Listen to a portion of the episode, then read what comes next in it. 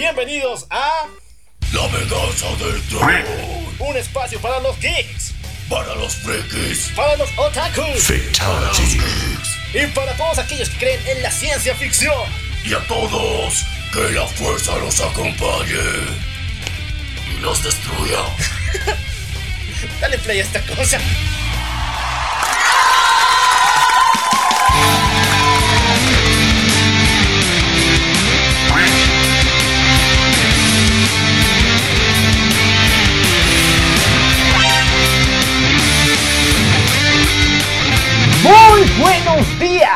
Buenas tardes, buenas noches, buenos viajes fumados, buenas realidades paralelas, buenas fumadas poderosas, por cierto, y excelentes waifus para todos. Yo soy el Loco Al Yo soy Media. y esto es La venganza de del El Sol. ¡Ah!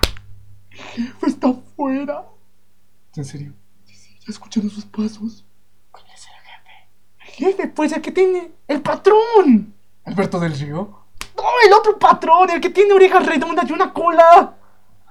¡Ah! ¡Ajá! ¡Ah! Ya escucho su voz. Ya entró. ¡Oigan! Ajá, es lo que están haciendo con mi dinero, ¿verdad? No, no, patrón, perdón, perdón, perdón, perdón. ¡No me hagas esa vocecita! Esta vocecita. ¡Esa está mejor! Ok, ya escucharon lo que hablamos, ¿verdad? En la reunión. Quiero que me haga la cobertura de la D23 ahorita mismo, ahorita mismo. Pero, pero, patrón, pero señor, tenemos que hablar de lo que pasó con Marvel y con Spider-Man. Ya son vieron relaciones con Sony. ¡Au! ¡Mi cara! ¡Duele! ¡Les dije que no hablar de Spider-Man! ¿O no? Pero, pero, a ver. Es que es necesario. Sé que tenemos muchos fans. ¿Ha, ha visto la, la cantidad de likes que tenemos en las publicaciones de Spider-Man? ¡Ah! ¡Mi cara! ¿Por qué golpea a mí si él fue el que habló? ¡No! Ajá, ya me escucharon. A ver, quiero que den la verdad respecto a Spider-Man, pero de acuerdo también a nosotros, a los jefes, ¿ok? Sí, jefe. Ya, cuidado, los estoy observando. Los estoy observando. Adiós, jefe. que le vaya bien. Ese jefe es horrible. Pero por lo menos no paga nada mal.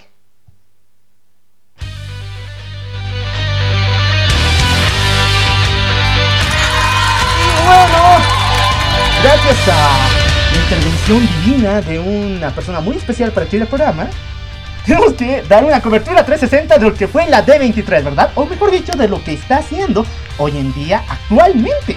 Sí, y algo más importante, sé que el jefe se fue, pero vamos a hablar hoy día de las vidas que ha arruinado, así que qué suerte que no se enteró. Ay, sí, por cierto, me va a dar unas buenas patadas, pero aún así tenemos que hablar como tema fuerte del día de todos los escritores, actores y también directores de cine que han arruinado sus vidas o también parte de su personalidad, de su estado emocional por culpa de trabajar con Marvel y DC Comics. Porque trabajar para el papi o para el señor malvado rata no te libra de estar en papelones enormes, ¿verdad?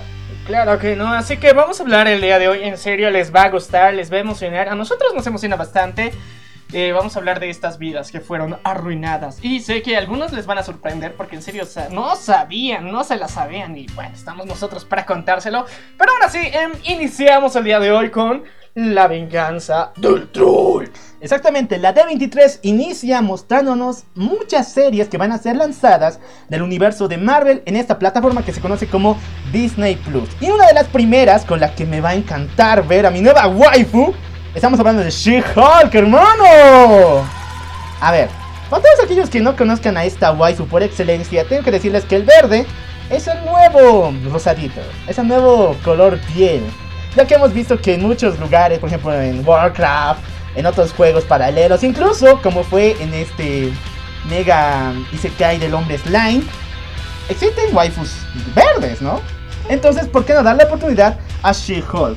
Recordemos que ella es prima de Bruce Banner y que por medio de una transfusión de sangre con ella, bueno, mejor dicho con él, ella obtuvo sus poderes y también la tonalidad de su piel, volviéndola en una de las abogadas y también defensoras más grandes del mundo. Personalmente no sé qué va a pasar, pero ahora que Hulk es el hipster Hulk, mm, me late que esto es más probable de hacerse, ¿verdad?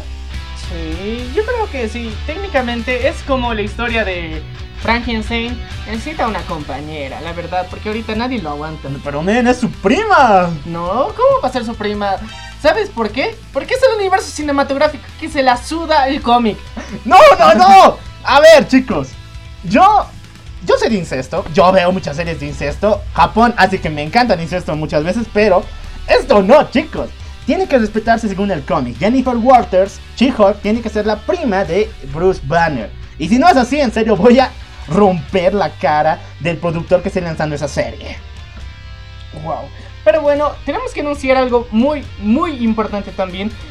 Que la plataforma de Disney Plus, que se técnicamente ya va a entrar en funcionamiento en los United, en USA, eh, eh Gringolandia, En Gringolandia, ya como tal. En Gringolandia va a entrar en función este año, pero se suponía que para Latinoamérica en general Disney Plus estaría disponible para el 2021 y todos éramos de ¿qué? Nos vamos a perder tanto tiempo de las hermosas series que nos tienen planteadas. Y no, la verdad es que no, en la D23 se anunció que Disney Plus estará disponible para Latinoamérica a partir del 2020. Así que estamos a meses algunos mesecitos y nos vamos a esperar, pero ahora sí va a estar genial, la verdad, por todo lo que se viene. Gracias, gracias patrón. Gracias patrón, gracias por cada mes llenarnos los sueldos y no me golpee tanto que me duele. Sigamos todavía con el contenido de Disney Plus y el que tiene Marvel en esta plataforma. Vamos con la serie de Moon Knight, una de las más esperadas. Recordemos que por mucho tiempo Moon Knight fue llamado el Batman de Marvel. Y sí, tienen unas cuantas cosas parecidas, pero está fuera de la lógica. Porque Moon Knight obtuvo sus poderes del dios de la luna Kunshu y tiene poderes sobrenaturales, por ejemplo, la de el factor curativo y estar en contacto con la luna. Y otro punto clave es que este Moon Knight, este personaje es uno de los más oscuros dentro de Marvel porque posee 23 personalidades múltiples. Bueno, según yo, es, es como una un intento de hacer un Batman en Marvel, pero bueno, sigamos con eso porque tenemos también la noticia de la segunda película del Batman negro, o sea, de Pantera Negra. Sí, pero antes de tocar eso, te quiero contar un chiste. Es que Marvel es tan feo, o sea, mal maneja su universo, que cuando trataron de hacer un Batman, lo traumaron, ¿no? Mira, 23 personalidades, sí, en un, un solo personaje. Ok, mira, tenían que tener un trauma. Si no, no era Batman. Así que. Pero 23 no es mucho. Pero ya, tranquilo, viejo, no, no te excites, saturas el micrófono, tranquilo, tranquilo. Sé que, sé que eh, hay muchas cosas que tenemos que contar, pero sí, 23 es mucho, la verdad, sí. Hasta Jim Carrey no pudo con ese número. Ah. bueno, sigamos todavía, vamos con Black Panther 2, que se estrenaría para el 6 de mayo del 2022, ¿verdad? Y esto es muy muy épico porque se habla de que La Roca podría llegar a interpretar a Namor y ser el villano dentro de esta película. Exactamente chicos, por primera vez en la historia de Marvel, el villano va a ser más alto que el héroe. Ya, no es malo. No es malo, pero date cuenta, o sea, La Roca está aquí, aquí arriba, y el pobre de T'Challa está por acá. Mm, sí, pero... Mm, no sé, lo que tenía que ser Black Adam también. Eh, ¿A dónde quedó? Ah, pero por lo saca la Lilith. Tiene el mismo. Por lo menos un poquito más. No es tan bajo como T'Challa. Ah, bueno. Ya. La cuestión es que también. Bueno, vamos a pasar a otra noticia. Yo creo que también es importante. Eh, es que tenemos que hablar de que Pixar va a tener nuevas películas también. Y se han anunciado lo que es la película Soul, que técnicamente significa alma en inglés, que está trabajando Pixar para el próximo año. La verdad, sabemos que nos va a traumar esta vez ya con personajes espirituales medio que... Ya sabes, siempre eso moviéndote la espinita del corazón, los sentimientos. Pero bueno, sabemos que Pixar lo trata de ser lo más genial posible. Es una de las pocas adquisiciones de Disney que no, que no jodió tanto. Que no ha defraudado. Pero también recordemos que este año si viene la adaptación de eh, Todos Unidos o Everyone, en el cual nos va a contar su Isekai raro entre Disney y Pixar. Estoy emocionado por eso porque Tom Holland y em, este actor que hace de Peter Quill, bueno, estos dos actores van a estar dentro del cast para esta película de Pixar. Y se ve épico, o sea, darte cuenta de que los troles quieren volver a vivir aventuras en un mundo Isekai, pero este mundo ya no es Isekai, este mundo ya no es medieval, sino más bien es completamente moderno. Sí, es interesante, es una vuelta a los Isekais, pero bueno, sabemos que Disney se tenía que unir al mundo Isekai. Y luego también tenemos que ver algo que ya sé, ha, ha habido muchas series que se han anunciado con respecto a Spider-Man. Ya sabemos que es un tema delicado, una fibra Vamos a sensible tocarlo a su debido momento después de las noticias de la D23, pero lo más importante es que tenemos nueva serie para Disney Junior, el cual, escucha bien el nombre, Spider-Man y sus asombrosos amigos. ¿No les parece conocido? Obviamente es el mismo título de la serie que tuvimos en los años 70, donde Spider-Man hacía un team up con eh, Iceman y con Flybird. Dos personajes ahorita olvidados por el mundo entero, pero era así. Y bueno, Disney quiere volver a lanzarlo, pero esta vez con los integrantes del Spider-Verse. En este caso, Gwen Stacy, Spider-Gwen y Miles Morales. Eh, ya, está bien. Ok. Olvídate del antiguo legado que tenía los 70. No me va, me vale un comino porque esa serie de paso era muy mala. Pero no abuses de este estado de usar a los de Spider-Verse. Sí. Recordemos que Marvel Spider-Man, que es la actual serie animada de Marvel y de Disney, usa igual este concepto de del Spider-Verse, de Miles Morales, de Gwen Stacy, así que los está sobreexplotando demasiado. Prácticamente ellos van a volverse lo más importante dentro del universo de Spider-Man, incluso superando al mismo Spider-Man. Y yo les digo, hay muchos más personajes a, quien- a quienes podrían usar para sus adaptaciones en series animadas. Bueno, también tenemos que hablar de Spider-Man, que tuvo un tráiler de su próxima película, porque en serio nosotros necesitábamos ver Spider-Man, porque en serio está muy, muy, es una waifu, realmente. Ah, bien queremos, hecho. En serio. Pero como nos mostró en, en Spider-Man Into the Spider-Verse, ahí nos mostró que era una baterista, y en serio nosotros queríamos conocer más de ella, y nos regaló una película que va a ser una batalla de bandas. Exactamente, va a ser la Civil War del universo animado de Marvel Spider-Man, por cierto, en un universo paralelo. Pero recordemos que en este no se llama Spider-Gwen, en esta versión se llama Ghost Spider y es uno de los personajes más queridos dentro de este universo. Ella va a ser la pieza clave entre la batalla entre los nuevos, antiguos Vengadores y los nuevos, lo cual va a provocar una Civil War descomunal en este universo animado. Y sí, perdonen a Marvel Rising porque era un completo nabo, una horrible película. Pero esperemos que esta segunda entrega levante el nombre de esta franquicia que estaba mal. ¿O no, man? Bueno, sí, está bueno. Pero aún así, ya. Vamos a, vamos a emocionarnos un poquito más porque ya vamos a entrar un poquito a este terreno de las series también que se van, que se van a venir. Lo que sería eh, la serie de Miss Marvel que también se va anunciado que, que va a venir. No sé, la verdad no tengo confianza, ya sabemos cómo, cómo, o, bueno, no quiero a- a esta querida actriz Brie Larson que espero que pronto salga, pero aún así. Obviamente que esta serie no va a ser referida en Capitana Marvel, está basada en Miss Marvel, la, digamos, sidekick de Sí. Capitana Marvel que tiene origen musulmán. Yo temo porque Disney no sabe manejar a los personajes musulmanes. Vean Aladdin, por favor, es una muy mala película y no sabe manejar este estilo. Así que temo por esta chica de que si hacen algo mal van a recibir una bomba en el correo, ¿no? Sí, puede ser esto más probable. Pero em, hay, hay, hay algo que también no saben manejar que sería el rumor entre británicos y americanos. Y esto es lo que nos vienen con la serie de What If que, nos ha presentado y que una de sus primeras películas que van a sacar de esta serie van a ser, bueno, primeras temporadas, como se puede decir, de esta serie, va a ser con Peggy Carter, como lo venían anunciando en la San Diego Comic Con, pero nos dijeron que nos van a traer a Peggy Carter como Capitana Britannia. ¿Pero por qué?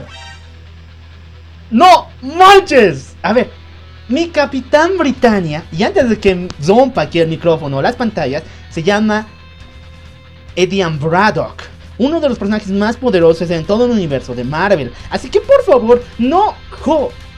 por favor, métanse sus ideas inclusivas y estúpidas por la raya. Ella tiene que ser la Capitana América o American Dream, como vimos en el universo Ultimate, que ocupó el lugar de Capitán Marvel cuando ella tuvo ese poder. Así que por favor, no sean inclusivos en esta forma de llamar a Peggy Carter. Ella tiene que ser o bien la Capitana América o bien American Dream. Tranquilo, pero la, la verdad es que no, no, no pasó eso animado. Aún así, continuemos con, con todo lo que está pasando en el Ahora, universo. Tengo un detalle muy especial para los fanáticos de Marvel Zombies. Me voy a reír en su cara. Ja, ¡Idiotas! ¿Por qué? Porque ya se confirmó de qué estará referida esta serie de What If. Y en esta serie tendremos 23 capítulos. Cada uno va a recrear cómo serían las películas de Marvel de la saga del infinito si fueran cambiadas en algún aspecto. Por ejemplo, vamos a pe- empezar primero con la película del Capitán América, como es cronológicamente, porque desde ahí inicia, aunque tenía que iniciar con los Eternos, pero bueno. Vamos a iniciar con la película del Capitán América y después avanzaremos posteriormente hasta Endgame, en el cual un aspecto de la película va a ser cambiada y va a originar estos episodios que son llamados los What If. Así que chicos que esperaban Marvel Zombies, Tony Stark va a ser zombie. Ah. Chicos, no, no va a pasar ni en sus sueños más húmedos. No, la, la verdad es que no, pero bueno, ni modo, ¿qué le vamos a hacer?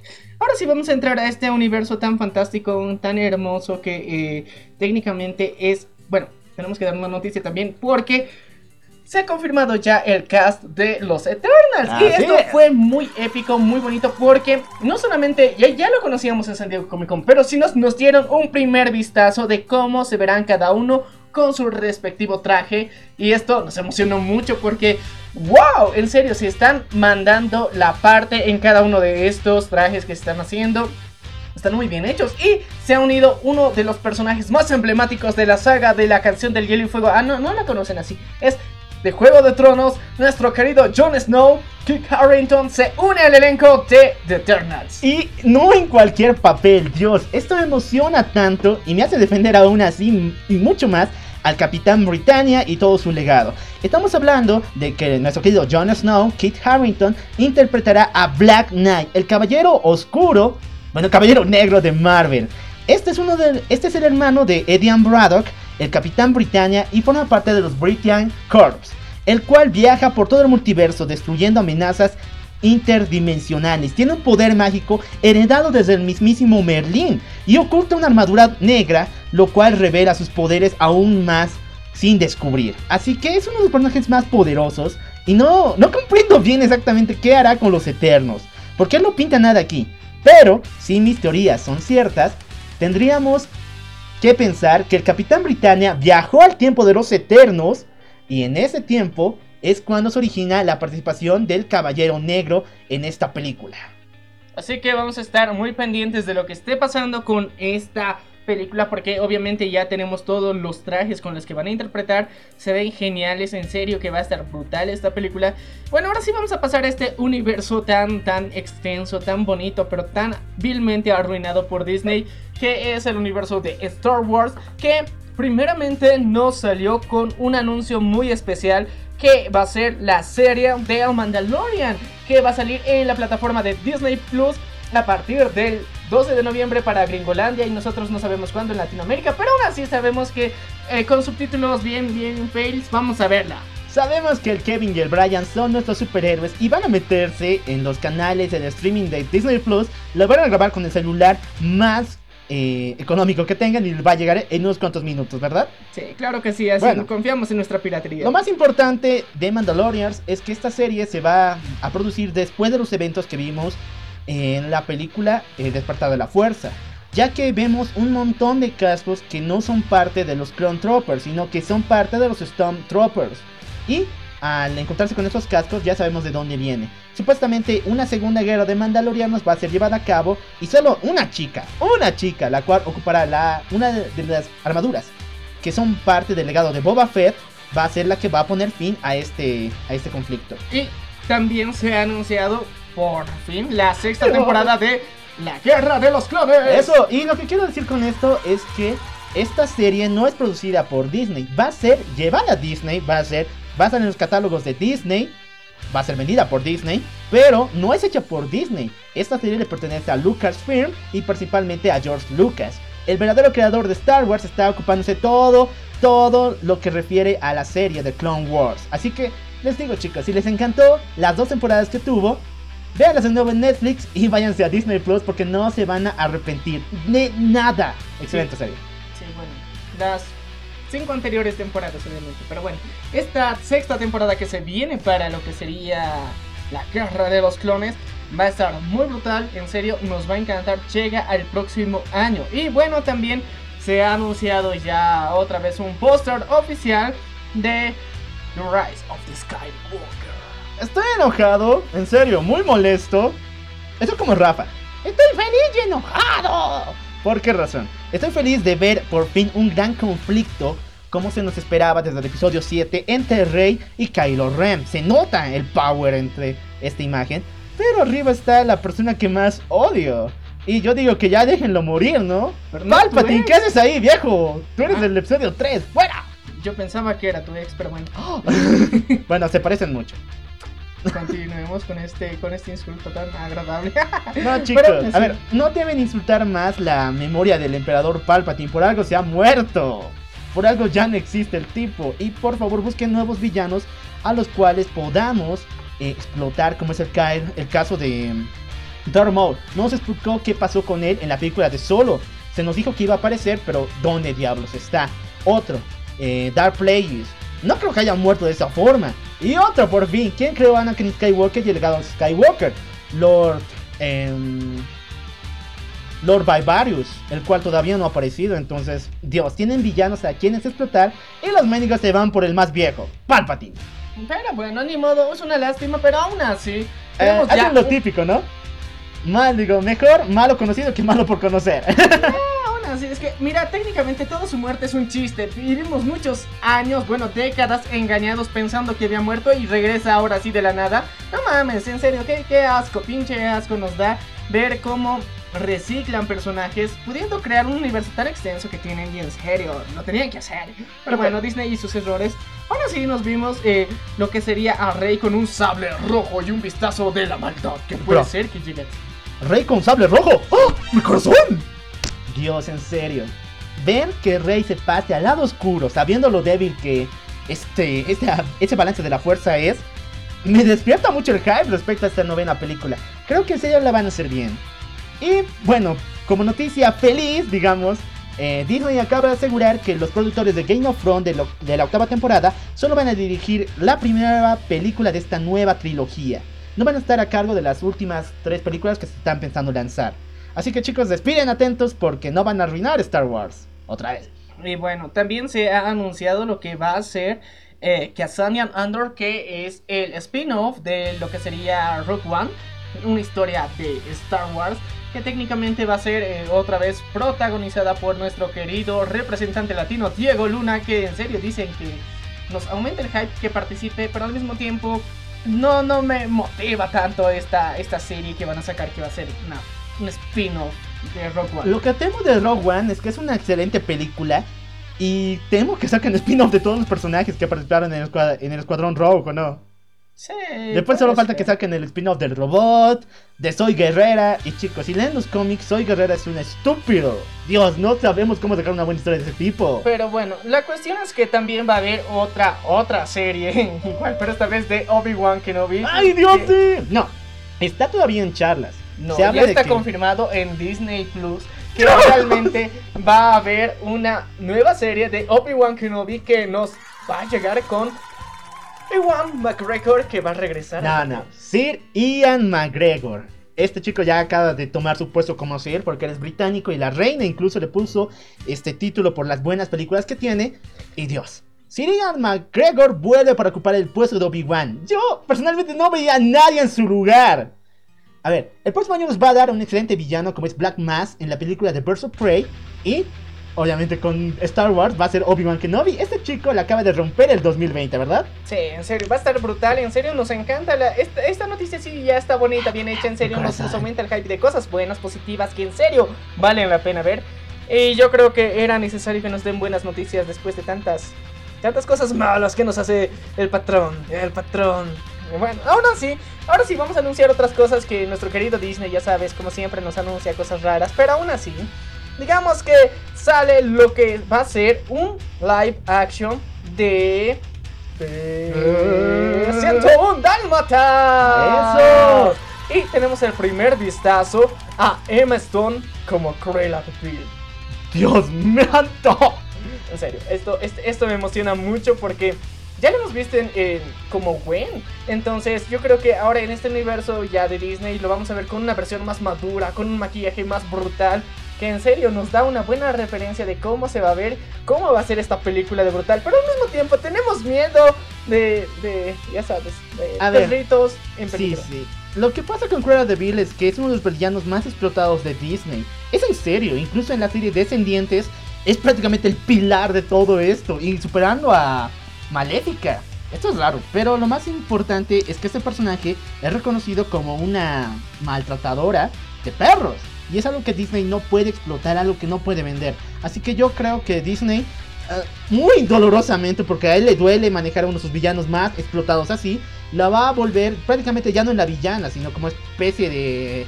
como un eslabón más en la historia. Sí, va a ser va a seguir su línea family friendly, la verdad. Pero aún así, hablando de perros, ya se estrenó Ah. el tráiler de La Dama y el Vagabundo. Y lo tenemos en nuestra página de Facebook si no lo has visto. Tessa Thompson, mi querida Valkyria en Marvel, Dios, como, como esa mujer, es una mala actriz, en serio. Nos ha mostrado en MIP que no sabe actuar, pero por lo menos en esta va a prestar la voz, ¿no? Así que yo espero que cante mucho mejor de lo que actúa. Sí, esperemos que sí. Pero, Pero- por lo menos está hermosa, eso sí. Eso sí, Eso chicos. sí, no podemos negarlo. Y bueno, ahora sí vamos a hablar de esto que también nos ha emocionado bastante, que es la película que va a tener Phineas y Ferb. ¡Woo! Necesitamos noticias importantes del universo de Disney. Yo aún espero mi película de Gravity Fall que me prometieron y la de Star que todavía se está pensando todavía. Pero por lo menos con eh, Phineas y Ferb tenemos otra película, la cual no va a ser es- estrenada en material casero. Esta se va a proyectar por primera vez en los cines, lo cual despierta el hype enormemente, ¿verdad? Sí, porque Esta se llama, bueno, esta va a tener título de Candace contra el universo. Dios, ¿qué están planeando hacer estos chicos? No sé, parece que Kana se va a volver, va a enloquecer y, y nos y va, va a acusar a su con su madre a todo el universo. Así que esto va a estar raro, enfermo o algo así. Pero bueno, aún así, esperamos, tenemos mucho hype porque la verdad eh, nos dejó un hueco existencial desde que terminó la serie. Y aún así, la verdad, lo extrañamos, es necesario. Y esta vez va a llegar a cines, no como sus anteriores películas que fueron simplemente para el Disney Channel. Y de paso, muy malas películas, las tres, Dios. No sé, a mí me gustaron, la verdad, tienen buenas canciones. ¡Ah! ¡Pelea con robots! Ya, aún así, ya. La cuestión es que ahora también nos han anunciado a- apelando a ese sentimiento de nostalgia. ¿Recuerdas, ¿Recuerdas a Hilary Duff y su serie de Lacey McGuire? Obviamente, ¿quién va a olvidar esa serie? Te cuento que va a tener una secuela. Espérate. ¡No manches! ¿Esa cosa de dónde vino? Se ha confirmado en la D23 que Hilary Duff va a volver en su papel de Lizzie McGuire en una versión ya adulta como secuela de esta serie y va a estar disponible en su plataforma de Disney Plus. Esto me emociona demasiado con que Disney retome series live action que tenía en su tiempo. Esto me dice que pueden hacer mucho más. Por ejemplo, am, yo personalmente ya me deseo, declaro culpable. Yo veía la serie de Hannah Montana y los hechiceros de Beverly Place. ¿Cómo me gustaría tener una secuela de ellos, verdad? Por lo menos de los hechiceros. Es Porque que- de Hannah, no, Miley no. Aunque igual está, está linda todavía, pero no, ya no, ya no le da al canto. O sea, ya no hay inocencia que nos para salvar, pero aún así ya. Eh, el punto es que, apelando también a esto, imagínate que, que se ha anunciado una serie de High School Musical. O sea, ¿qué, qué, qué demonios? Quieren hacerle la vuelta a Glee. O sea, todo el mundo sabe que Glee ahorita es el estándar de todas las series musicales en colegios. Incluso ganado el Love Live, chicos, en serio, búsquenlo en internet. Y bueno, quieren hacer la competencia al legado de Glee. Yo lo único que tenemos es que hagan lo mismo que Glee. Pongan personajes. eh, o sea, que le dan más enfoque a las minorías, como fue la última temporada de Glee, que arruinó completamente la serie. Bueno, nuestro querido Loco Alf es tan fan de Glee que se sabe las canciones. Algún día haremos un directo cantando esas canciones. No, Pero- he prometido. Cronología de Glee. Aquí en el programa. no, no, no. De Glee, ya, neta. Es que esa A ver, hagamos votación. ¿Quieren cronología de Glee o de. A ver, una serie musical igual? O de Love Live, una de dos. Ya, me parece coherente. Entre Love Live y Glee, ¿quién gana? Vamos a hacer una votación, la vamos a poner en nuestra página de Facebook. No te olvides votar porque eso es muy importante para nosotros. Eso definirá el futuro. Pero aún así, me estaba olvidando de una noticia bastante importante, la verdad. Se ha revelado que la serie de WandaVision que en serio nos despertó tantas expectativas, tanta emoción, tantas... ¿En tanto serio? hype, porque iba a dar pie a lo que iba a ser Ah. Doctor Strange, así que Ah, universo maldito, chicos. Patente pendiente, universo maldito. entonces va a estar brutal y la verdad, por eso, al menos yo tenía la expectativa de WandaVision por eh, lo que iba a dar pie a Doctor Strange, pero nos han dado una vuelta de tuerca que ahora nos genera unas teorías conspiranoicas muy locas. No manches, a ver, explícame. Porque WandaVision va a ser ambientada entre los años 50 y 60. O sea, o sea, ¿qué, qué, qué, qué demonios? Lo que yo he escuchado es que pensaban hacer una. Ya no pensaban hacer una adaptación de Avengers Assemble ni de House of M, lo que nosotros pensábamos que pasaría. Sino están pensando en hacer una adaptación de Family. Esta miniserie de visión que fue estrenada el año pasado por, de manos de Tom King, donde retrataba la vida de Vision con una familia inventada con robots en los años 50 y 40. Lo que pasa justamente en esta serie. Y les digo, lean este cómic, lean The Family de, la, la familia de Visión, porque es un arco muy dramático, es completamente trágico en todo sentido. Y si están planeando hacer eso, Dios, se van a salir de la barda. Va a ser la serie más trágica y más triste de todo el universo de Disney. No solamente de Marvel, chicos. Les digo en serio. Wow. Bueno, entonces, ahora sí, vamos a hablar cronológicamente con cuáles son las próximas películas hasta el 2021 que van a salir. Vamos a hablar primeramente que este año se viene en octubre Maléfica. Oh, dos, dos. La villana. ¿Quién era? ¿Lanza una película? No es maléfica, es otra. Técnicamente es maléfica, porque ella se da la vuelta, porque técnicamente aparece eh, la suegrita también y la Ah, otra ya, ya. Entonces ya sabes, medio que... Maléfica, la verdad, no tengo mucha esperanza en esta película, pero también este año se viene en noviembre Frozen 2. ¡Hola! Luego, para el 20 de diciembre se viene Star Wars. Que en serio, medio que tenemos expectativas y a la vez no, es- esto es raro, pero luego Yo solo voy a verla por mi querida Rey. Y porque Kylo Ren por fin se van a dar madrazos. Después todo demás me importa un bledo porque ya murieron todos los que yo quería.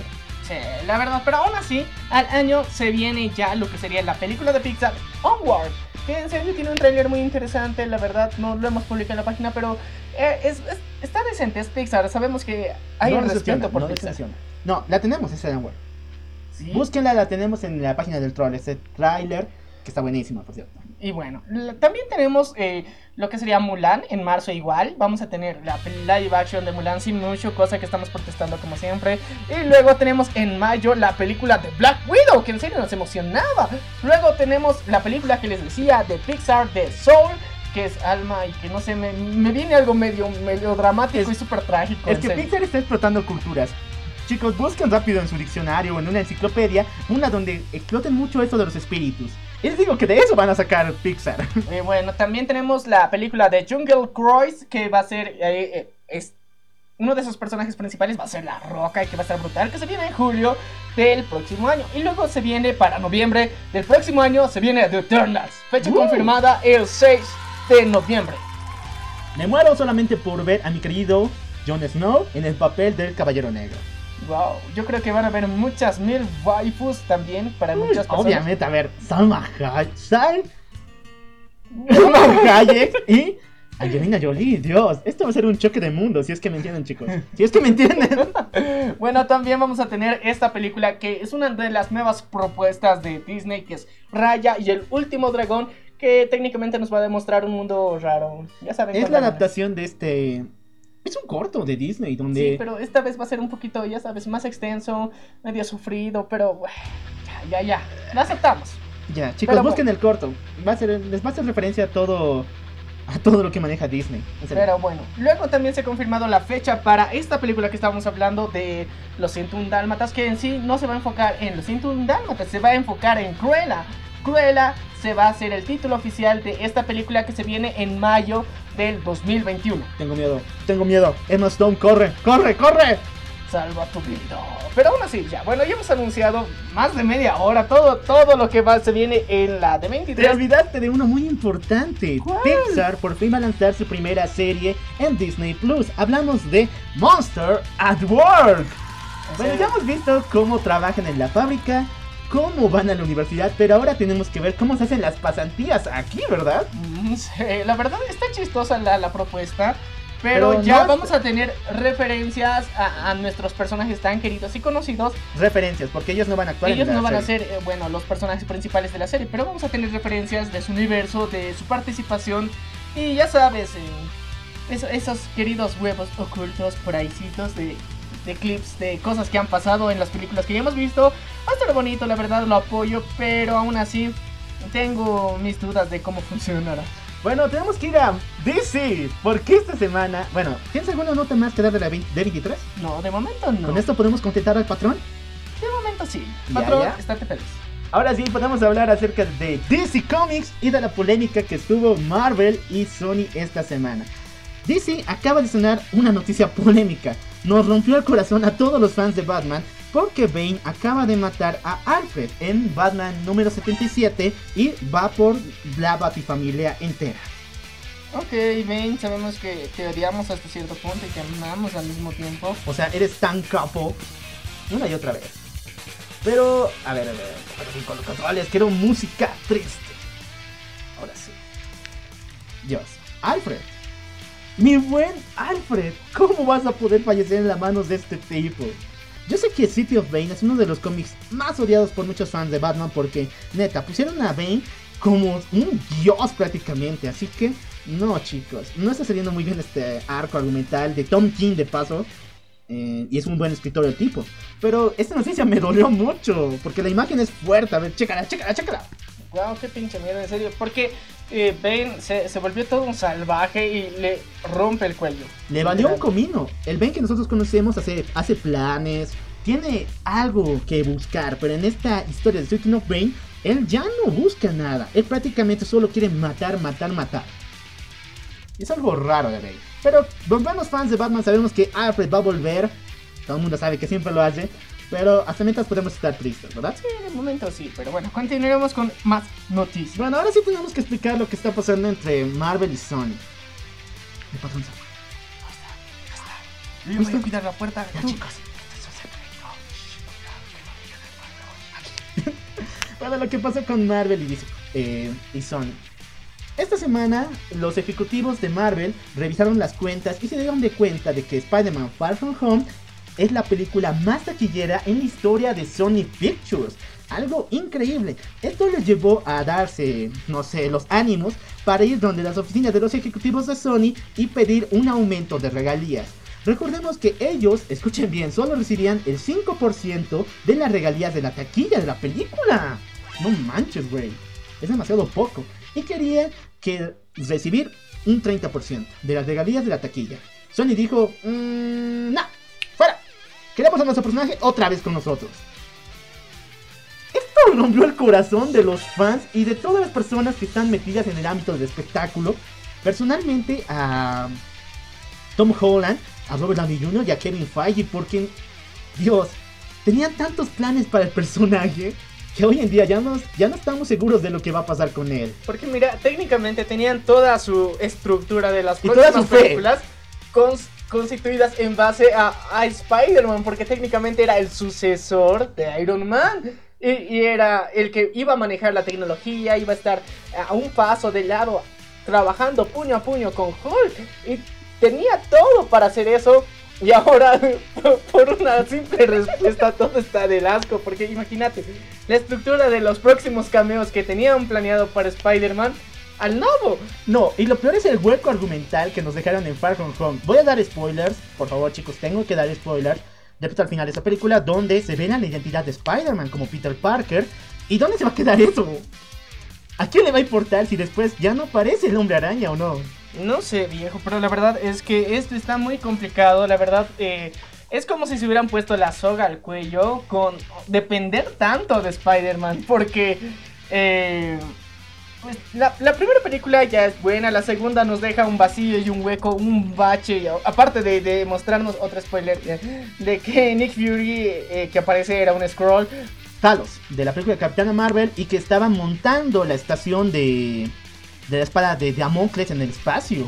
Lo que iba a ser un arco increíble, hasta entrando un poquito a lo que sería la invasión secreta o incluso Civil War 2, así que Dios, ¿dónde va a ir esa historia? Bueno, la, verdad ahorita todo está pendiendo de un hilo. Las charlas que se han gestionado, Tom Holland se retiró de la D23 diciendo que los quiere 3000 y que no puede dar más argumentos al respecto porque ni él sabe lo que está pasando ni lo que va a pasar con eh, su personaje, su contrato y todo esto que realmente va a afectar duramente tanto a Marvel como a Sony. Lo malo es que soltaron los trapos al sol. Incluso se habla de que la hija de Stanley, Joan Lee Jr., está a punto de lanzar una demanda a Marvel. ¿Por qué? Supuestamente ella, a constancia de esta noticia, declara de que Marvel y Disney no han cuidado bien a su papá cuando aún, aún tenía vida y que han explotado su imagen de tal forma que hoy en día solo están ganando dinero ellos, no está ganando dinero la familia de Stan Lee. Así que eh, digamos que esta noticia fue el motor para que los trapitos salieran al sol, ¿verdad? Y te cuento otra noticia bomba que salió esta semana. Esto es referente a los datos que da Sony respecto a los ingresos que tiene Marvel por Spider-Man. Porque recordemos que si bien reciben el 5%, también reciben todo el 100% del merchandising. Escuchen bien chicos, una película, cualquier franquicia no vive de la película. En serio, la película, los ingresos que recibe se van en una semana. Tienen que pagar actores, a terceros, locaciones, gobiernos enteros y a muchas personas. El, la ingre- el ingreso de una película se va en una semana. Pero el dinero que ingresa, el verdadero dinero que en lo que sobrevive una franquicia es el merchandising, ¿verdad? Sí, así que muchachos ya saben si es que compran estos productitos, están ayudando a la rata a ganar más dinero, así que cómprenlos, jefe. Así que Estamos, estamos cumpliendo con el Sí, trato. jefe. Chicos, ninguno de los dos es la víctima. Ambos son codiciosos. Esta es una batalla de poder, no solamente por dinero, sino también por control. Porque se hablaba de que Kevin Feige quería convencer a los ejecutivos de Sony de entregarles también su universo cinematográfico, como, como era el de Venom, con los personajes de Craven y todos los demás.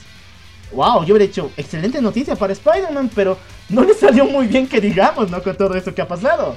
Sí, es una pena, pero aún así estamos en una situación de un limbo existencial. Sabemos que estas cosas pueden cambiar de un día al otro, mañana o la siguiente semana les podemos decir, wow, vienen las nuevas noticias, Spider-Man se reintegra Disney, no, sí, qué bonito, qué emoción. Así que no demos nada por sentado, este es el mundo de las celebridades, son tan bipolares como tu hermana, así que tranquilo. Bueno, yo tengo dos opiniones encontradas. La primera es como un fan del UCM, típico fan que va a la sala de cine a reírse y después le lanza, le lanza toda la bomba. Estoy muy triste. Los planes de Marvel tenían que ver con Spider-Man por muchos años y ahora no los van a poder concretar.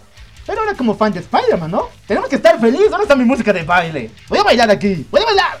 Porque... Porque no me gustaba el ritmo que estaban manejando con Spider-Man. Volverlo tan dependiente de los Vengadores, volviéndolo en la perra de Stark dos veces. No, espera, con Endgame, tres veces. No manches, ese no es Spider-Man.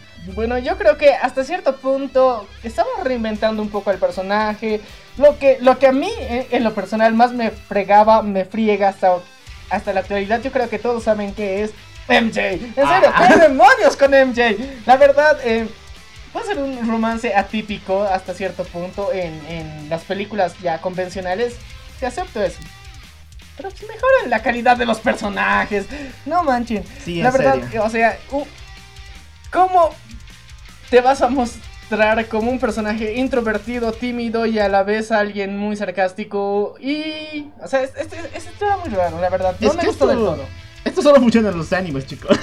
Sí, no, no es en serio, ni porque en la vida action. real, un personaje así no es muy querido, ni por la sociedad. Entonces, piénsenlo mejor. Tienen que modificar a Mary Jane si es que Spider-Man aún sigue con ustedes.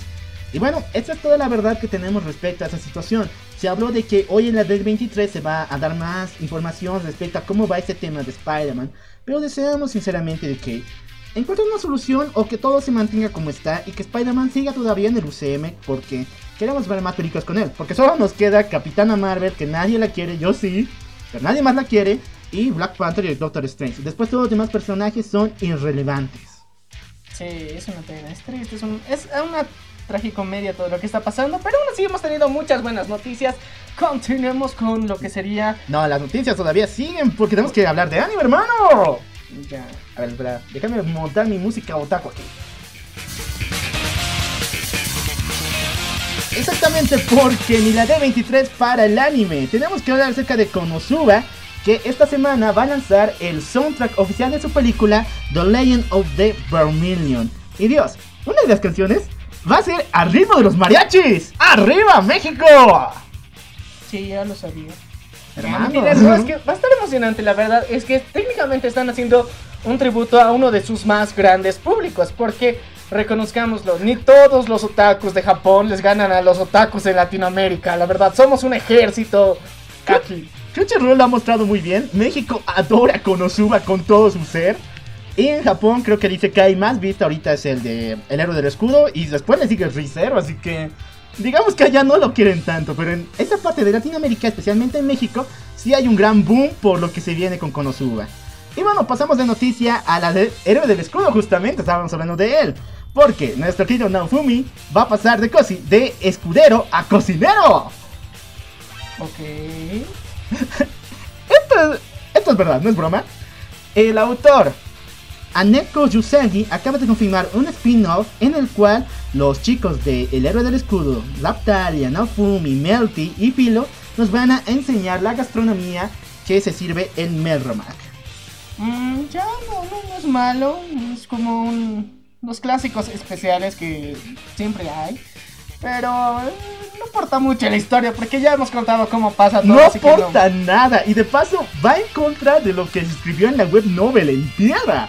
Porque recordemos que aquí Naofumi no sabe cocinar y lo único que sabe hacer son panqueques caseros y de paso quemados. Y que incluso hay una historia muy chistosa con eso porque Naofumi a sus esclavos o por lo menos a la gente que confía en él, a todo su pueblito, los alimenta con panqueques día, tarde y noche. Y por eso esto es una contradicción al canon, pero ya sabemos que es anime, ah, bueno, sabemos el relleno de siempre, capítulos extra innecesarios, pero que amamos. Ah, bueno, ya, ya lo, lo aceptamos, es parte de nuestro mundo. Bueno, sigamos todavía. Recordemos que esto de El héroe del escudo con cocina viene en formato de novela ligera y se estrena el siguiente mes. Y ahora sí, una noticia que nos despertó todo el hype fue la de Digimon, porque se va a lanzar 5 cortos especiales dedicados a 5 personajes de esta serie antes de la película The Last Evolution. El primero va a ser uno dedicado a Sora. El segundo se llama Un agujero en el corazón, el cual posiblemente esté dedicado a Kari. El tercero va a ser una aventura con Joe. El cuarto, escuchen bien, nos va a explicar qué es la DNA Evolution y va a tener a Tai y a Matt como protagonistas. Y el quinto, no se sabe absolutamente nada. Dios. Tengo mucha curiosidad. Quiero ver ya estos cortos que solo van a durar 5 minutos en los siguientes meses. Mm, Va a estar interesante. Ya hemos hablado por si acaso del universo Digimon con una teoría muy loca que en serio se los recomendamos. Está dentro del playlist que pueden encontrar en Spotify. Un capítulo dedicado a estas teorías más loquitas con un universo compartido. Propiedad intelectual del local.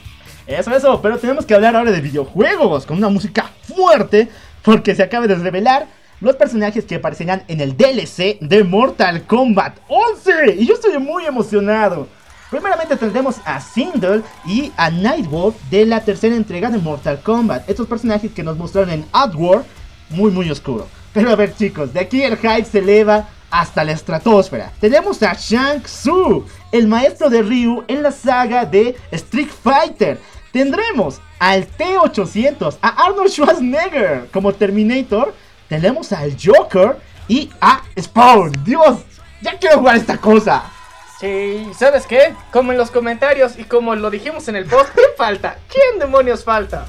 Nos falta el mítico, el ir- innombrable, bueno, no, nombrable, pero insustituible. Dios Shaggy. A ver, el dios Shaggy. Esto es chistoso porque recordemos que el año pasado hubo una recolección de firmas para que en Mortal Kombat apareciera Shaggy. Como fue el caso de este juego de Shonen Jump, Jump Force, donde apareció en DLC Shaggy. Pero en esta no creo que hagan lo mismo, chicos. No va a pasar, no va a pasar. Aunque reunamos firmas, aunque Shaggy sea tan poderoso que puede romper el multiverso, él no va a llegar. Sí, qué, qué, qué lastimita, en serio. Pero bueno, la verdad es que estamos emocionados porque aún así va a estar brutal. Porque todos los personajes que nos han mostrado, imagínense los fatalities que se vienen. Eso es lo mejor. Lo que no me gusta es el diseño del Joker. Se parece mucho a Jack Nicholson. Y si me conocen bien, sí me encantó su participación, es uno de los mejores, pero no me gustó que fuera gordito y con ese maquillaje tan clásico. lo prefería mucho mejor. Hubieran usado mucho mejor el personaje de Injustice o incluso el de la saga de Arkham, que es, Dios, está fenomenal. Bueno, aún así, la verdad, quiero reflexionar a todos ustedes que sí tienen que jugarlo, la verdad, jueguenlo, perros. Ya, continuemos con ahora sí, con, con- Y bueno, para finalizar esta saga tenemos que... tenemos que Godzilla. ¡Feliz cumpleaños! A ver, tenemos que desear un feliz cumpleaños a todas las personas, en el caso persona, que nos mandó su fecha de cumpleaños en homenaje igual a los cumpleaños de nuestra querida Sinon. Este personaje de Sword Art Online, uno de los más amados por ser la francotiradora más sexy de Sword Art Online. Y perdón por no hablar, por hablar de Sword Art Online. Ahora sí, continuemos. Ahora sí. Bueno, nuestra querida Sinon está de cumpleaños. ¿Y qué podemos decir de ella? Un trauma increíble. Fue muy duro lo que ella vivió. Pero aún así lo superó para volverse en una francotiradora hermosísima y completamente habilidosa. Ahora, el detalle es esto. Muchas personas piensan de que ella y Kirito fueron las únicas chicas prácticamente del universo de Gangen No Light. Esto no es tanto así. Pueden darse cuenta de que hay trapitos en este juego. Oh. ¿Saben por qué? Porque en el juego se nos habla de que los avatares femeninos son casi imposibles de conseguir y los avatares son eh, cosa de asignación.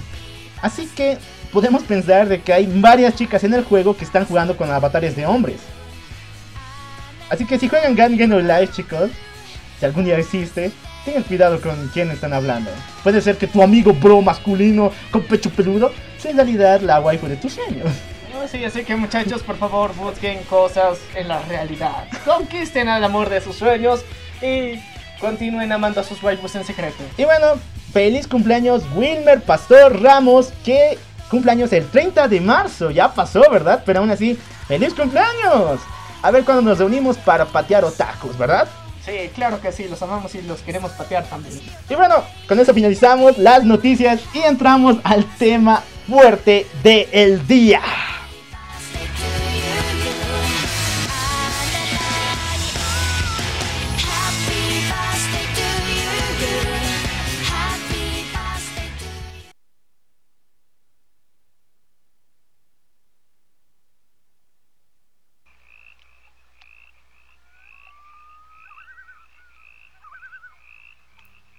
Oye, ¿qué pasó con eso? Perdón, perdón. La música está un poco mal, pero ahora así. Recuerden que al comienzo comentamos de que trabajar para Papi DC y la rata. ¿El patrón se fue? Sí. Ya se fue. La rata no te libra de papelones enormes. Así que el día de hoy vamos a hablar de cosas de terror. Cosas tan horribles. Pecados de las dos compañías más importantes en el medio del entretenimiento de superhéroes. Hablamos de Marvel Comics y DC Comics. Estamos hablando de linterna verde. ¿Quién sabe? tal vez, tal vez. Dos compañías que han lastimado a muchas personas solamente por situaciones ejecutivas o incluso podemos hablar de conspiración en este caso, ¿no? Que les han hecho la jugada maestra, les han quitado todo, todo, todo. No sé, ya sabemos que la rata es una despreciable y vil serie que no existe. Pero aún Sí, así. Marvel y Disney. Y lo raro es que Marvel y Disney son los que más tienen casos de estas cosas. Es que ya, ya sabes, el, el poder corrompe. Lo dijo Batsy, lo dijo el tío Ben. Todo esto es necesario de alguna forma para darnos cuenta que, que no hay que hacer. Así que ahora sí, empecemos con esta lista tan paranoica. Y vamos a hacer algo muy importante. Vamos a ir de los casos menos Polémicos. Menos, menos polémicos a los super polémicos. Y vamos a ir avanzando de, de suave a algo más hardcore. Exactamente. Que Cuidado. Vamos a empezar con una historia trágica y es uno de nuestros amigos influencers. Hablamos de Andrés Navi, Dios. Este muchachito que era fanboy, fanboy de Marvel, fue invitado por la compañía en dos ocasiones, una para Spider-Man Homecoming y otra para Endgame en su estreno mundial. El muchacho estaba tan ilusionado, tan ilusionado, que quería una entrada para Spider-Man Far From Home. Y cada día lanzaba un tweet a nuestro querido Tom Holland, ni siquiera a Marvel, a Tom Holland, para que le envíe su entrada. Le decía, oye Tom, ¿cuándo mi entrada? Oye Tom, mi entrada no ha llegado. Oye Tom, hoy fue a mi puerta y mi entrada no llegó. Oye Tom, ¿por qué no mi entrada? ¿Tú qué le dirías a este chico? Una J, una O, una T, una E, una T, una E. Una E. No, no, no podemos decir eso. Por eso lo deletré. Ah. Y sí, Marvel hizo eso. Primeramente, Tom Holland, no, mejor dicho, Tom Holland bloqueó a Andrés Navi de su cuenta de Twitter. Imagínense, eso ya es de por sí fuerte. Pero después Marvel le lanzó una citación en la cual mostraba esas situaciones de que no le agradaba que esté acosando, y usó bien esa palabra, acosando a Tom Holland todo ese tiempo. Andrés Navi no sabe dónde poner su cabeza actualmente porque es visto como un idiota, un fanboy aguerrido y estúpido de Marvel Comics. Prácticamente cuando hablamos de Marvel Ratas, ahí está su cara, ¿o no? Mm, puede ser que sí, pero yo creo que ha llegado un punto en donde cuando estaba tan confiado que, que el dios rata lo quería tanto, que lo amaba, lo apreciaba, le gustaba a sus seguidores, pero ahí se dio la vuelta como siempre. Y bueno, este es uno de muchos casos que vamos a hablar el día de hoy. Y yo creo que qué pena por él, la verdad. Qué pena por él. Eh, al mismo tiempo, eh, Marvel, ya sabes, hay que ir con cuidado con Marvel. Así que ya sabemos que en algunos puntos tal vez ya estamos vetados. Exactamente, hay que revisar la cuenta, hay que revisar la cuenta si seguimos todavía con Marvel o con Disney. Bueno, vamos con otros personajes, especialmente del UCM, que tuvo muchos problemas con esta compañía y más que todo con todo este estrés que es el UCM. Vamos con Chris Evans. Recordemos que el año pasado, bueno, a comienzos de este año 2019, él empezó a lanzar unos tweets muy preocupantes donde él se mostraba triste por la situación y su mejor decisión que tomó fue dejar el papel de Capitán América. Recordemos que él no tiene familia, él vive con su mamá cuidándola y con su hermano. Y obviamente estar en esas películas por 10 años les ha alejado demasiado. Y esto le dolía demasiado. Incluso llevándolo a sufrir síntomas de ansiedad. Imagínense, ser parte de Marvel te genera ansiedad, así que no es chiste. Puede ser tan bonito, puede ser tan idílico. Realmente el paraíso que puedes conseguir al trabajar con una de estas grandes, gigantescas compañías. Pero no, a veces causa estrés y no, no es la lotería realmente. A veces una vida pacífica como Taco promedio es la mejor. Así que Exactamente. Muchachos, ya saben, controlen sus sueños en serio. A veces hay cosas que no, no pensamos que pensamos que están tocando la gloria cuando ellos pueden tener un infierno personal. Y hablando de infiernos personales, vamos a continuar con la lista. Exactamente, pero quiero dar otro punto respecto a Chris Evans, porque él también estuvo en la marcha de los actores cuando Marvel estuvo en huelga por eh, señalar que Robert Downey Jr. ganaba seis veces más que los demás actores, incluso ocho veces más que Scarlett Johansson. ¿Qué? Eso pasaba, chicos, búsquenlo, está en la historia del 2000, 2010, por ahí. Y es verdad, en serio, hubo una marcha y una huelga en los estudios Marvel porque se acusaba que Robert Downey Jr. ganaba mucho más que sus compañeros. Y bueno, y yo- hoy en día sí gana mucho más que sus compañeros. Pero, eh, ya sabes, el, el- el señor Tony tiene, tiene la Remoney 100% real, no fake, en la vida real igual, así que no mames. Bueno, ahora vamos con DC. Y una de las historias más tristes fue lo que pasó con Ben Affleck y con Zack Snyder. Ah, Zack.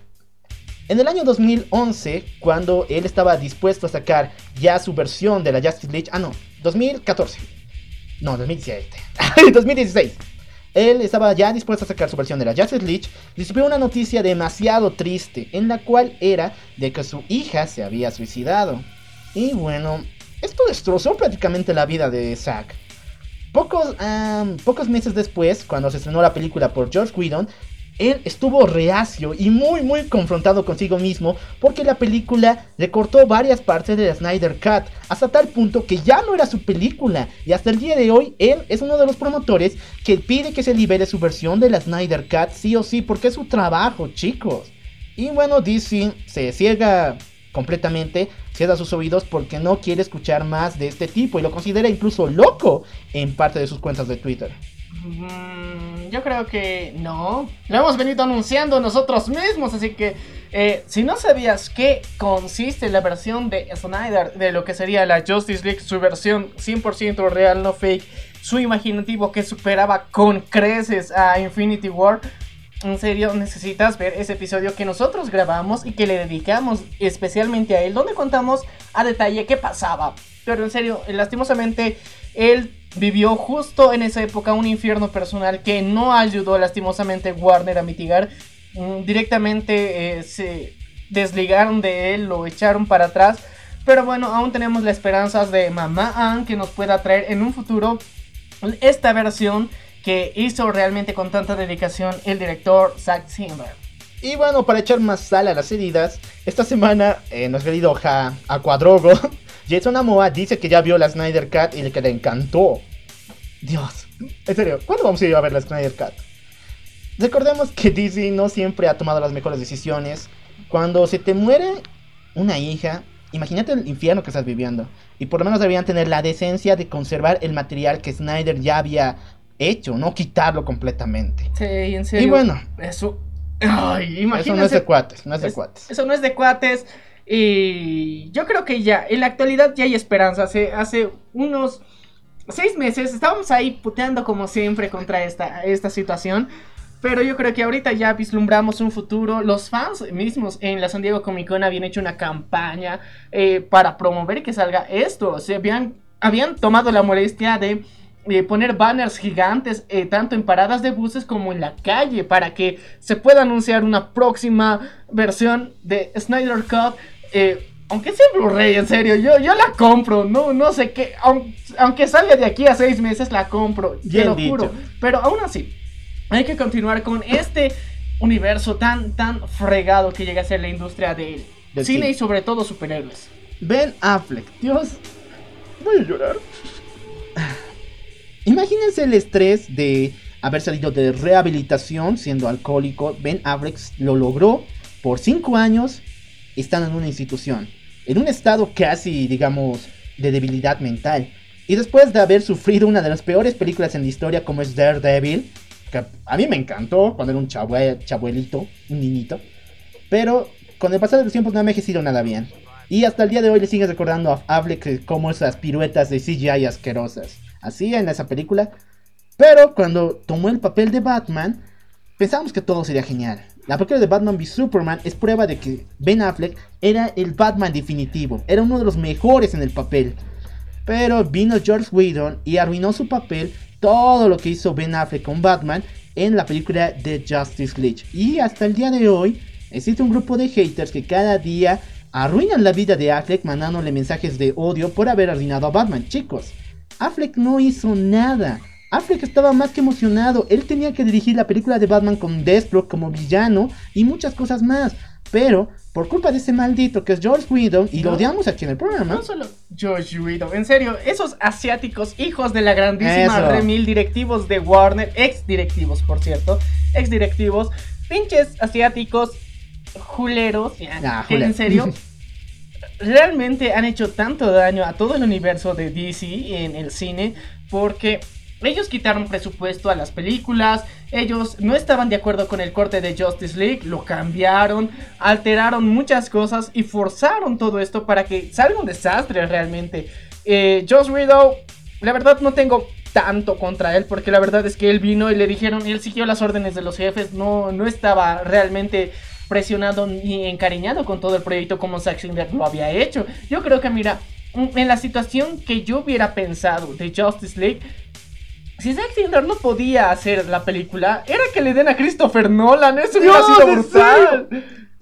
Aquí deberíamos grabar esta situación como las mejores ideas del siglo. Nuestras- podemos hablar un poco más y podemos declarar, encontrar la fórmula de la paz mundial aquí, ¿no? Porque tenemos excelentes ideas aquí. Sí, no, Y- en serio, pero bueno. La cuestión es que es una pena, sin, sinceramente, cómo, cómo vino sucediendo todo esto. Aún así, continuamos con este infierno que es esta industria. Bueno, vamos a hablar todavía de cine porque tenemos que hablar de Ryan Reynolds. Arruinar a Marvel y después a DC de nuevo a Marvel es algo que solo Ryan Reynolds puede hacer. Primeramente, actúa en la película de mm, X-Men Wolverine Orígenes en el papel de Deadpool, un Deadpool horrible. Ese no es Deadpool, ese era este tipo, ¿cómo se llama? Namp. Es en serio, busquen en los, eh, los cómics quién es Namp y cómo era su primera versión. Ese es Namp, ese no es Deadpool. Se le equivocaron de nombre. Sí. Y Mm. aparte, no sé, es, es como el cáncer en persona. Doble diferencia. Voy a buscar mi escudo. ¿Dónde está? y no. No, ese Deadpool estaba del nabo. Ok, él quiso retomar el camino del bien y se unió a la legión de los Linternaverse en DC en la película del 2014. Ay, Dios. Fue, fue un reverendo asco. La verdad, eh, uno, el CGI no, no ayudó porque era. Ay, qué demonios. Chicos, cuando estén a cargo de una película, no apuesten todo al CGI, la gente lo nota. Ustedes tal vez no, porque piensan, esto se va a ver genial, les va a encantar ver a la gente, personas en el cielo y esta forma y esta nube mágica. No, la gente lo nota y lo nota muy mal.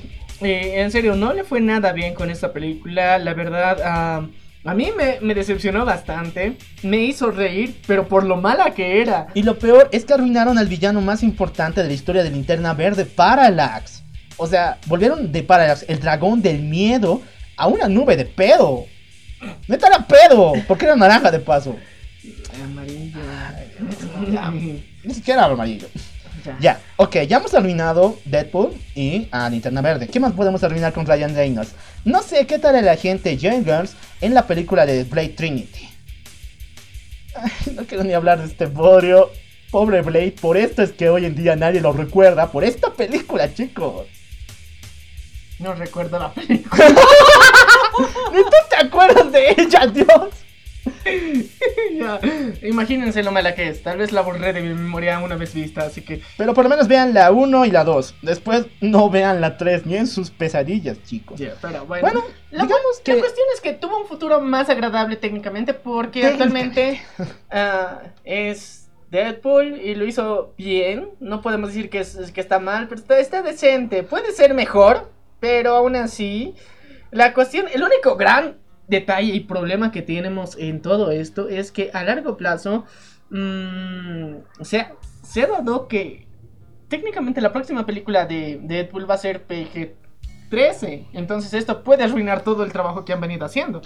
Lo que yo odio de Deadpool no es solamente que tenga una motivación para hacer lo que hace, porque en los Deadpool, digo, en el cómic, no es así, él es un completo demente y es estúpido a cada rato. Mientras tanto, ustedes lo adoran solamente porque él tiene motivación de salvar a su novia y todo eso. No, ese no es mi Deadpool. Y otra cosa es que parodea las dos películas de, de Wolverine, como es Orígenes y Logan, en sus dos películas de Deadpool, y lo hace mal. Así que chicos, no me gusta este Deadpool, pero ya, por lo menos a ustedes les gusta. Podemos darle a Ryan Reynolds la, la bendición. Yo, yo digo, mira, en lo personal, eh, no, no, no me disgusta para nada todo el trabajo que ha venido gestionando. Pero aún así, yo creo que podíamos ver algo mejor, algo más agresivo, más duro. Que en serio se note la locura que tiene. Porque yo te digo, en la segunda película, que aparece técnicamente como que muere su querido amor, muere. Yo lo hubiera visto jodidamente más destrozado y en serio, que haga el mal en serio. Hubiera sido épico ver una, un, un punto de quiebre donde Deadpool no era un pelotudo, sino era el asesino que todos temen. ¡Wow! Eso hubiera sido brutal. Hubiera sido una interesante referencia a lo que hubiera sido un futuro más agresivo. Así que Y chicos, si están pensando en Deadpool mata al universo Marvel, no, eso es una basura. Mejor lean la historia de Deadpool en la X-Force, que eso sí es obra de arte. Y ahí les estamos dando mucha información de referencia, así que tienen que buscarla. O sea, nosotros les damos parte de esto y ustedes tienen que hacer el seguimiento para darse cuenta de las cosas, las bellas obras de arte que hay en cómics que a veces o personajes que no son valorados. Sí, bien dicho. Bueno, Halle Berry. Halle Berry fue una de las actrices más queridas en todo Hollywood. Ganó un Oscar por su interpretación en La Llamada, una de las mejores películas que existen. Pero después DC dijo, hey, ¿por qué no hacemos algo juntos? ¿Qué tal la adaptación de Gatúbela? Ok, vamos a adaptar la película de Gatúbela. Ahora chicos, no vean esa película, por favor, porque van a ser un gran caos y es un completo martirio verla. No tiene ni a Batman, no tiene referencias a nadie del universo DC, su villana es inventada. Esta película es mala, pero con ganas. Sí, no, en serio, es una pena porque imagínate, teníamos ya la referencia del Batman de Tim Burton con una gatúbela que, wow, en serio, wow, hasta ahorita nadie le ha podido imitar. Y luego viene Halle Berry con este, ah no, ¿quién es? Halle Berry. Halle Berry. Sí. Halle Berry viene con esta interpretación de Gatúbela, con un traje muy culero, con un mal maquillaje, con un mal villano y con malas piruetas para el colmo. O sea, No, y una de las peores escenas fue cuando ella hizo una striptease en el Valle del Caño, en esa discoteca. Chicos, bueno, ese no, esa no es Gatúbela, esa es stripfrer, stripirela de Marvel Comics, búsquenla. no, es que técnicamente ese momento, yo te digo, él tuvo el pull dance, como se lo conoce en la actualidad, o sea, bien refinado, bien nice. Eh, la verdad, no, no, no, no, no está sujeto a lo que sería Gatúbela, o sea, le cae muy bien a Harley Quinn. En serio. Bien dicho, bien Lo, aplaudimos, lo hemos visto en referencias en Batman. Arkham y Suicide Squad también. Y, o sea, wow, ahí sí te, te lo aplaudo, pero. Gatúbela no, no hace eso. Ella es una gatita, sí, sensual, sexy, todo lo que quieras, pero. Ya sabes, tiene otras particularidades. Tiene un látigo, por Dios, ¿qué más quieres? O sea, si eres sadomasoquista, la amas, en serio. Sí, bien dicho. Y de hecho, en su, su reinicio con Grant Morrison, ella era una de estas eh, dominatrix, como se llama. Muy buen el inicio. Muy buen el inicio. Si quieren algo sexy, busquen los cómics de los nuevos 52 de Gatúbela.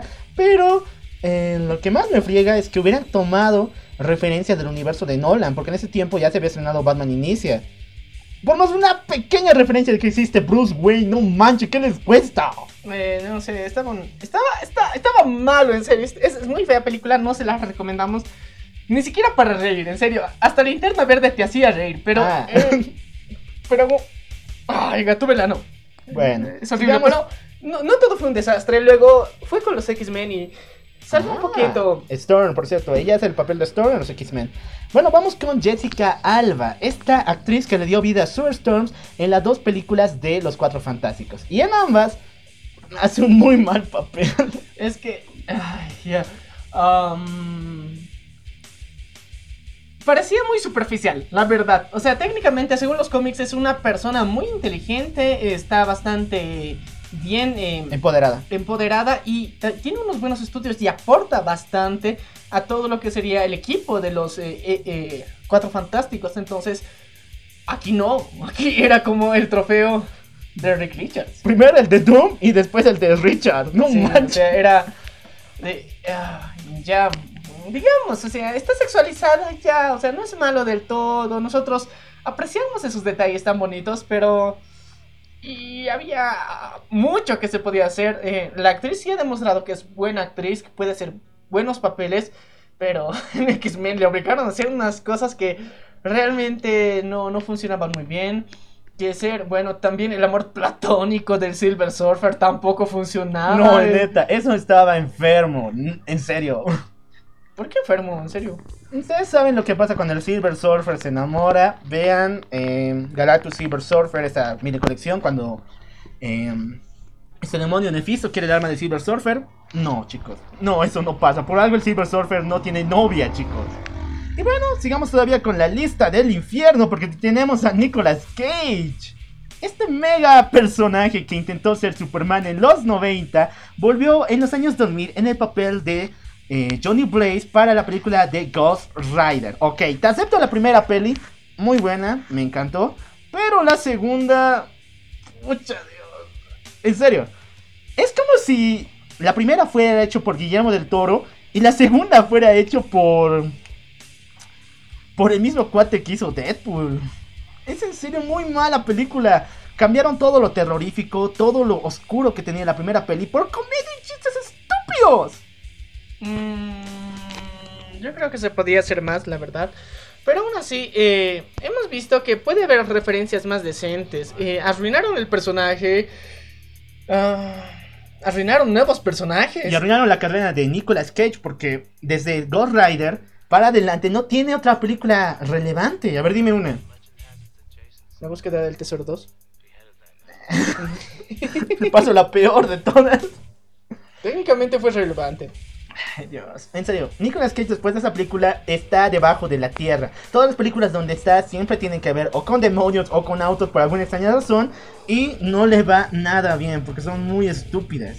Eh, sí, la verdad, es un buen actor. Tuvo una interesante carrera, algunas películas que son brutales, la Doble verdad. cara, Dios, esa mega película con John Travolta, eso Ah, es sí. obra de arte, Jesús. Es muy buena, la verdad. Como en, en esta época de los principios, entre los 90 y los 2000, cómo han podido gestionar todo esto.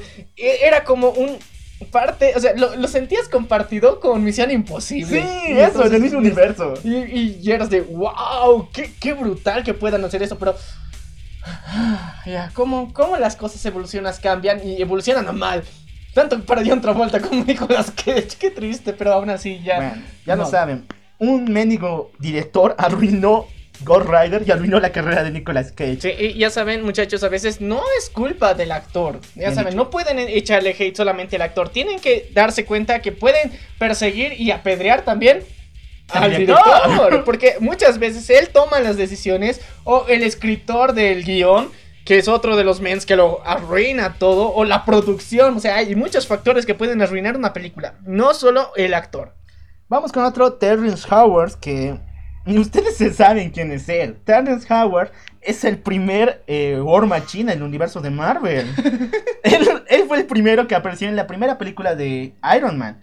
Y teníamos muchas ilusiones porque él es un mega actorazo que incluso actuó, escuchen bien, en la película de Nelson Mandela como protagonista. Eso le hizo ganar un Oscar. Es una de las mejores películas que visto en mi vida. Y estaba en el papel de eh, Rhodey para War Machine. Pero... Misteriosamente, eh, eh, en un 2x3, sí. Solo por ser negro. Solo por ser negro lo cambiaron, la verdad. Yo digo porque era de. Es que es negro, nadie lo va a notar. Ah. y por eso lo cambiaron. Porque yo creo que hubieran tenido una versión un poco más elaborada y justificada si es que le hubieran tomado la real importancia. Y no la perra de Stark. No, sí, en serio, es, es triste porque era de. am, mi, traje que me sobra toma. Lo más triste de Terrence Howard es que él solamente estaba pidiendo lo justo, porque para Iron Man 2 él estaba pidiendo que le aumenten el sueldo, que era mínimo, era una pequeña migaja comparado con el de Robert Downey Jr. Y le llegó información muy fidedigna que le estaban dando mitad del sueldo de Terrence a Robert para aumentar su ingreso y que participe en la película. Así que hubo esta guerra interna entre ambos. Y actualmente nadie lo contrata para sus películas, ni siquiera teniendo un Oscar, porque ha recorrido el rumor de que él cobra demasiado. A ver, rata. Disney, no manches, no arruines la vida de una carrera de un Cuidado, actor Arquero. así. Eh, Marvel no. Marvel no, en serio, no hagas estas cosas. No arruines la vida de un hombre con estos rumores estúpidos. Sí, y, bueno, es uno de los muchos casos que existe que Disney simplemente eh, no estaba de acuerdo y dice no, y aparte de, de despedirte, corre el rumor para que nadie te contrate. o sea, que James Gunn. Ahorita vamos con este tipo.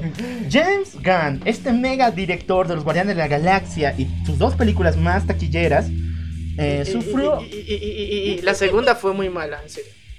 Bueno, sigamos con eso. A mí me encantó, pero bueno, aquí me neté otras opiniones.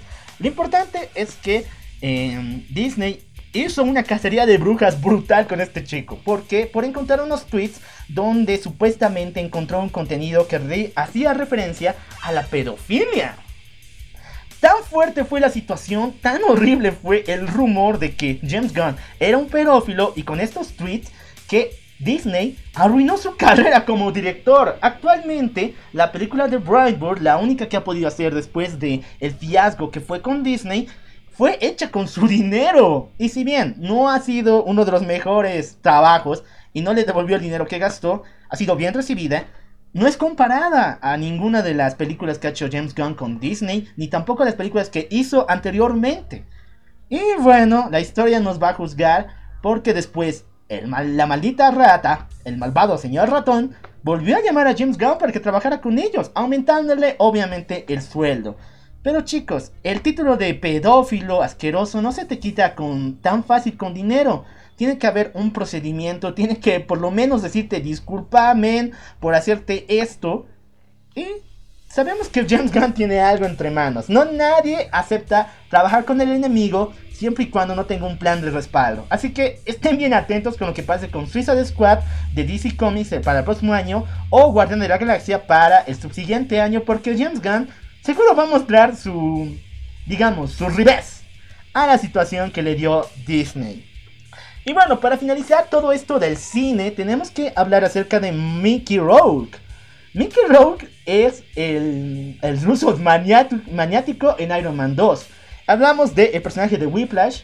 Y bueno, que lo tomó con las mejores intenciones, incluso aprendiendo ruso, visitando cárceles rusas y adecuándose a este aspecto como de gángster, como un completo desquiciado.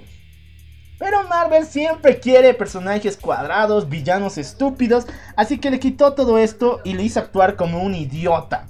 Un payaso más en la película de Iron Man 2, que de por sí la película era mala. Y Mickey Rourke ya no aceptó trabajar más con Disney. Pero ¿qué hizo la maldita rata? ¿Qué hizo la rata? Levantó el rumor otra vez de que Mickey Rourke era uno de los actores más conflictivos. Incluso tuvo peleas internas supuestamente con Robert Downey Jr. Y hasta el día de hoy él no encuentra un buen papel para actuar porque todo el mundo piensa que es demasiado conflictivo. Ya sabes, la rata odia demasiado cuando no se hace las cosas como quieren. Ay, perdón.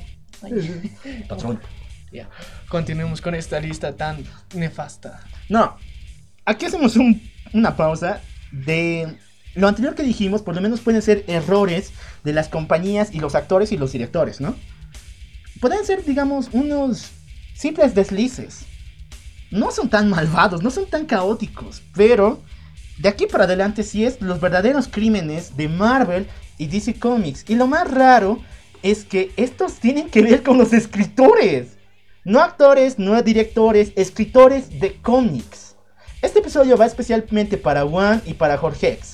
Y también para nuestro querido amigo Salvador. eh, Salvador, le- que le mando saludos, que va a iniciar su proyecto de cómics. Tal vez esto les enseñe un poco de cómo es la horrible realidad en otros países. Y esperemos que aquí no sea lo mismo. Sí, en serio, porque muchachos, si ya saben, quieran unirse a esta gran industria, es muchas veces una M. Exactamente. Una Vamos- Mickey Mouse. Esto es horrible y es de pesadilla. Vamos primero con el caso de Alan Brennett. ¿Conoces a Alan Brennett? Ah, no. Bueno, Alan Brennett fue uno de los escritores más increíbles dentro de la saga de Batman. Incluso en la um, gran saga Ba- Battle for the Couple, donde Dick Grayson tomó el manto de Batman, él fue el escritor de esta hermosa saga. Me encantó, ¿no? Wow, en serio, qué increíble. Bueno, en esta saga y también en la muy, muy amada por todos No Man's Land, él creó un personaje que prácticamente llenaría los, la vida del comisionado Gordon, como es el caso de Bárbara King Gordon, la esposa del comisionado. Ok. Pasó unos delices muy fuertes con DC, principalmente porque no querían que él estuviera más a cargo de la línea de Batman. Porque recordemos que para después de la crisis eh, final, Batman había vuelto y tenía que tener un nuevo aire encima. Así que quer- querían llamar a Grant Morrison. Así que querían votar a nuestro querido Bennett. Y le dijeron, tus personajes no, no te pertenecen, son nuestros, nos podemos quedar cada vez que queramos con ellos.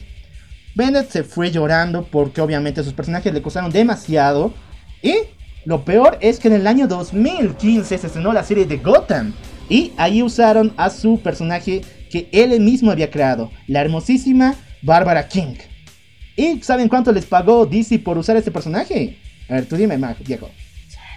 ¡Cero, cero, cero! Un triple cero. Un triple cero porque ellos se adjudican de que este personaje en Gotham que vemos no está basado en el personaje que creó Bennett, sino más bien está basado en la hija del comisionado Gordon, Bárbara Gordon. Y yo digo, ¿esto es incesto o qué? Técnicamente, mm, Sí. no. ¿Has visto la serie? No, no, no es, no es insisto.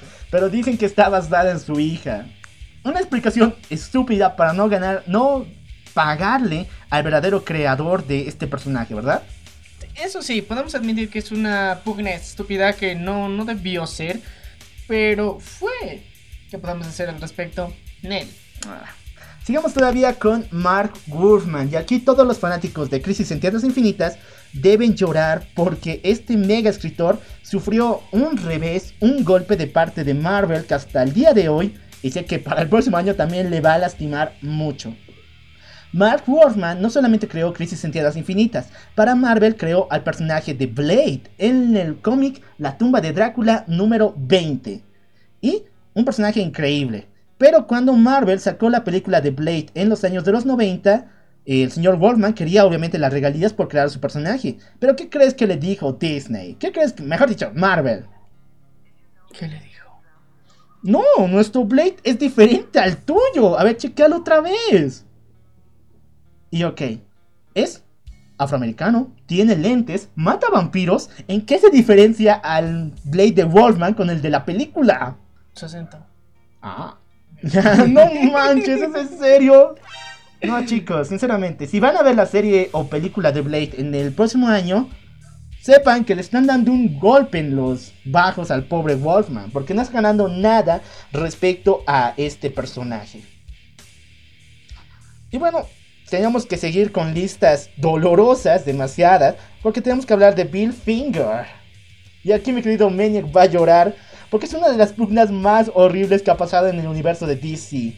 Recordemos que Joe Schuster y Bill Finger, ambos, no, mejor, sí, Joe Schuster y Bill Finger, ambos han creado a Batman. Ok, continúa Bueno. con esta gran obra maestra.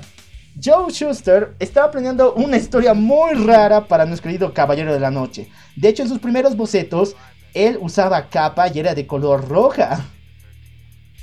O sea, eran referencias a lo que próximamente iba a ser Red Hood. Ah, no. Era más parecido a Superman, pero incluso tenía algunos poderes muy parecidos a Superman. Pero fue Bill Finger quien realmente le dio esta personalidad que tiene. Él fue el que le dio la historia de los padres muertos y obviamente también le dio a su mejor villano de todos los tiempos. Hablamos de el Joker. ¡Wow! En serio. Me, siento sorprendido porque realmente no sabía esta información y me, desconcierta. ¿Qué, ¿Qué pasó con este gran autor? Bueno, su compañero le hizo la jugada maestra porque hizo un contrato donde él mismo se adjudicaba de por vida a que él era el creador de Batman. No, me estoy equivocando, no es Joe Schuster, perdón, es Bob Kane. Bob Kane hizo un contrato, escuchen bien, para quitar a su amigo Bill Finger de la lista de creadores de Batman y que de por vida el personaje le iba a pertenecer a, él. Así que hoy en día, si ven una película de Batman, algún cómic de Batman, las películas animadas de Batman, o si usan sus calzoncillos de Batman, chicos, están insultando y pateando la memoria del señor Bill Finger. Y la verdad, esto es bastante injusto. Que tu compañero te haga eso. Sí. Bob Kane es un malvado. Señor Bob Kane, usted es diabólico. Qué pinches perros, en serio. Bueno, pero la Marvel tampoco se queda atrás. Te dije que la Marvel tenía más casos de esto. Sí. Y ahora vamos a hablar. Joe Simmons. Joe Simmons creó al Capitán América. Y cuando lo estrenó fue un completo boom. Recordemos que en los años 40 todo el mundo quería ser patriota y se llevaban los cómics del Capitán América como si fuera pan. Ok, cuando Joe Simmons quería más dinero respecto a- al uso de este personaje, ¿qué crees que hizo Disney? O mejor dicho, Marvel. Nel perro. ¡No! ¡Les puse una demanda! Hasta hoy en día, escúchenlo bien. La familia de Simmons tiene que pagarle a Marvel y a Disney los derechos por usar al Capitán América. ¿Me estás diciendo que el ser más puro evangélico que no quiere groserías Está basado y construido en una tragedia horrible que hasta el día de hoy nadie puede detener. Imagínate, ¿qué, qué diabólico es en serio Marvel como para... Uno, creas el personaje. Sí, Lo haces chévere, lo Chévere. haces chingón. che, Y ahora págame por crearlo. un poquito más. Y bueno, Disney dice, no, te voy a demandar, te voy a demandar si sigues insistiendo. Y actualmente sus descendientes, escuchen bien, porque el señor Simmons ya, está, ya falleció, sus descendientes tienen que pagar esta deuda con esta horrible corporación. Ay, Nada, que se vaya la quiebra. Am- Tenemos que hablar todavía de la risa del terror porque viene Bill Mantlo. Bill Mantron creó a los Guardianes de la Galaxia, a los originales y también al equipo que vemos actualmente en el UCM, como son eh, Peter Quill, eh, Raccoon y muchos más. Pero cuando él quiso mover sus personajes a un cómic individual para ellos, Marvel, ¿qué crees que dijo? Demanda, no, no demanda. Le prohibió completamente y inició una carrera para quitarle los derechos de sus personajes. Actualmente, en todas las películas de Guardianes de la Galaxia no van a encontrar su nombre como creador, porque Disney le quitó a sus personajes en una pugna legal muy fuerte. Es por eso que, bueno, Disney no quería perder los derechos y estrenó la película de Guardianes de la Galaxia para que les sirvieran de algo. Porque si no, no hubiera hecho de nada con ellos. ¿Qué? Ah, Ya miren, ya habíamos hablado de nuestro querido director de Guardianes de la Galaxia, James Gunn, James Gunn. y ahora De su creador. de su creador, imagínense, parece que estos están medio... Está maldito. Está maldito. Está salado. Y nosotros estamos hablando primero de esta maldición, así que ya saben, patente. Exactamente. Y bueno, tenemos que hablar de Todd McFarlane, el creador de Spawn. Recordemos que él trabajó primero para DC en la línea de Champions y le fue muy bien. Pero después Marvel pegó oreja al vecino y dijo, oye, ¿qué tal si vienes con nosotros para unos volúmenes de Spider-Man?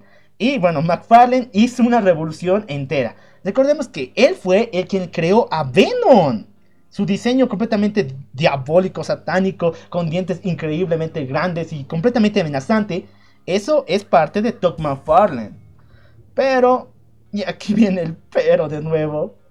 Todd McFarlane estaba sufriendo cosas muy muy fuertes y quería lanzar su propia compañía con los derechos de autor y principalmente con su personaje de Venom y muchos más que había creado. ¿Y qué crees que hizo Marvel? Le dijo, largo de mi compañía, fuera de aquí. Y no le dio ni su ni pensiones, ni tampoco sus beneficios de despedida. Simplemente lo botó de su compañía. Ya sabes, la maldad en Marvel es grande. No, pero Tom McFarlane supo exactamente dónde darle, dónde, dole, dónde le duele a la rata y a Marvel. Porque se llevó consigo a una enorme cantidad de dibujantes y escritores y creó la competencia de Marvel, conocida como Image Comic, donde estrenaría su mayor personaje hasta el día de hoy. Hablamos de Spawn. Uno de los mejores increíbles. Pero Marvel, malvado, malvado, malvado quería atacar otra vez. En Spawn, eh, Todd McFarlane había creado el personaje de Angélica, una de las waifus hermosísimas, que es un ángel que se enfrentaba a Spawn. Bueno, junto con Neil Gaiman, escuchen bien, el buen Neil Gaiman que nos dio Sandman, Marvel demandó a Todd McFarlane porque este personaje había sido supuestamente creado en el cómic de Thor. Ok. ¿Saben cuánto tuvo que pagar Todd McFarlane para que Marvel dejara de molestarle cada vez que podía? Porque no solamente le molestaba por Angélica, le, le molestaba por Spawn, le molestaba por las referencias que tenía de Marvel, por todo. Cada día le llegaban citaciones donde Marvel decía, esto no me gusta, esto no me gusta, esto me gusta, demanda, demanda, demanda. Tuvo que pagar por este tema más de 50 mil dólares. Sabes que la moneda no le viene mal a, a Marvel, sobre todo porque en esa época casi estaba en crisis. Obviamente. verdad. Y de donde tenía que rascar era demandas. Ay Dios, Marvel, malo, malo, muy malo. Tome Marvel, tome Marvel. Bueno, tenemos que hablar de otro, y esta vez ya no de Marvel, porque vamos con DC, y a uno que ha lastimado profundamente, Alan Moore. Esta es la razón por la que Alan Moore este mismo año renunció a hacer cómics. Recordemos que después de Watchmen, su mayor estreno en toda la historia, él tenía el sueño de tener los derechos de sus personajes para su propia línea de cómics, como estaba lanzándole para ese caso de la Liga Extraordinaria de los Hombres Increíbles y mucho más. Pero DC le puso una restricción, le dijo, mira Moore, un año no lanzamos cómics de Watchmen y te quedas con los personajes. Ok, Alan Moore dijo, ok, ¿qué se les va a ocurrir a estos chicos? ¿Algo mejor que yo? ¿Algo mejor que Watchmen? No creo, ¿qué se les va a ocurrir, no? Ah, Aquí es cuando DC mostró los dientes porque cada año, y búsquenlo, estrena algo de Watchmen sí o sí. ¿Para qué? Para que los derechos no vuelvan a Alan Moore. Recordemos que desde entonces viene la versión en pasta dura de Watchmen, viene la versión aniversario de Watchmen, viene Before Watchmen. Cada año se lanzaba un cómic diferente con Watchmen para que nunca en la vida le devuelvan los derechos de sus personajes de Watchmen a Alan Moore. Yo creo que estas trampas son muy hijas de la chingada, pero. ¡Wow! O sea, yo te digo, muchachos, ya saben, no se confíen de estas cosas porque. Imagínate, técnicamente parece toda un, todo un problema bastante sencillo. Te dicen, un añito, un añito, un añito. El añito que no saquemos nada así.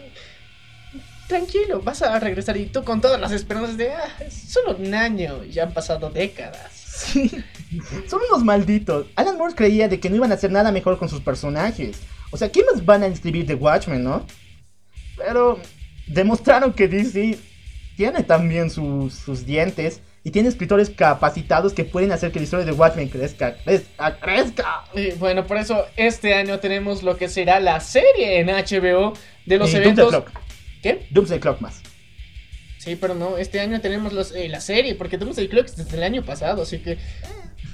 La serie que tendremos en HBO sobre los eventos que suceden después de Watchmen. Así que estará brutal, en serio, se ve alucinante, la verdad me emociona. Y, Sí, sí, pero antes de ver la serie, chicos, recuerden que Alan Moore va a llorar.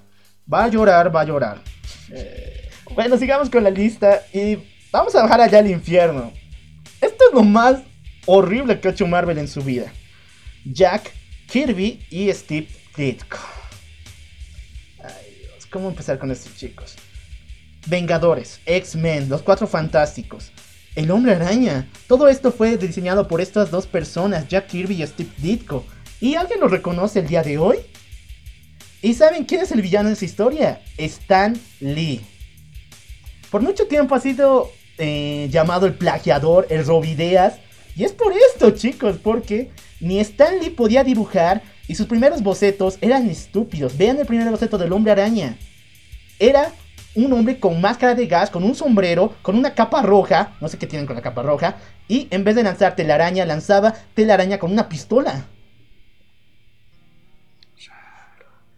Vean sus primeros bocetos de los cuatro fantásticos. Eran del asco. El antorcha humana parecía más un toro que una antorcha humana. O por lo menos una persona. Y qué decir de Iron Man. El diseño que tenía Stan Lee es tan tan horrible que incluso lo podemos ver referenciado en la primera película de Iron Man. Es la armadura que él crea al comienzo. Esa hojalata horrible. Imagínate el peso. eh, Era como un. Un Robocop. Más rudimentario, o sea, súper. Era como el Hulkbuster. pero de Iron Man, o sea, una, una, una tremenda blasfemia. A ver chicos, si muchos dicen que em, Dan Slott es uno de los peores dibujantes y escritores de la historia, Stan Lee no se queda atrás, era muy malo dibujando y sus historias no siempre eran muy, muy buenas. No eran muy alocadas, originales. Porque él estaba más acostumbrado al estilo de DC, donde todo era magia, todo era poderes, y eso no funcionaba con Marvel. Y además, eh, Stanley siempre ha sido con esa imaginación un poquito más cerrada. Eh, no, no rompía los esquemas que realmente se, tenían. Que descanse en paz, pero aún así, en una parte de su vida fue un rey hijo de puta. Bien dicho. Y los únicos que pudieron salvar a Marvel en esos tiempos fueron Jack Kirby y Steve Ditko. Y hoy en día, ¿alguien les reconoce lo que pasó? En Falcon Home, ¿vieron el nombre de Steve Ditko? Yo no lo vi, solamente vi a Stan Lee y un homenaje a él. ¿Vieron en Vengadores alguna película de los Vengadores de todo el UCM donde está el nombre de Jack Kirby? Chicos, busquen otra vez. Stan Lee no siempre fue un fan de Dios.